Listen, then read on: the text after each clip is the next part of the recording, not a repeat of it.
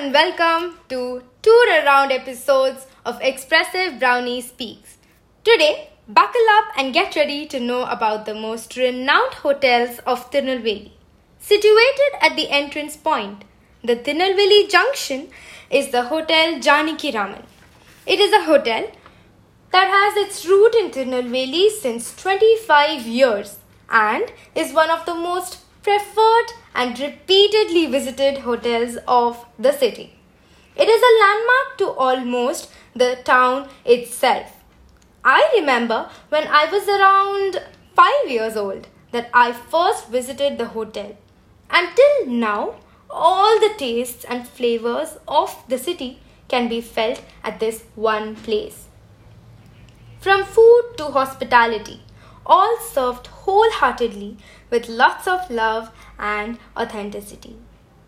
The place, being at the entrance of the city, is very much welcoming to the tourists and the newbies in the city. The Janakiraman building comprises of AC and non-AC restaurant and the rooftop since time knows it. Adding to it are the floors of accommodation for its guests. The food here is as authentic as the city itself, and yet they don't fail to follow trends by serving multi cuisines and creating new dishes. Out of these, the latest cuisine that they have come up with is the yellow parota, which has the fresh taste and fragrance of banana leaves filled with gravy soaked parotas. If you don't know, Parotas are again a Tirunelveli speciality.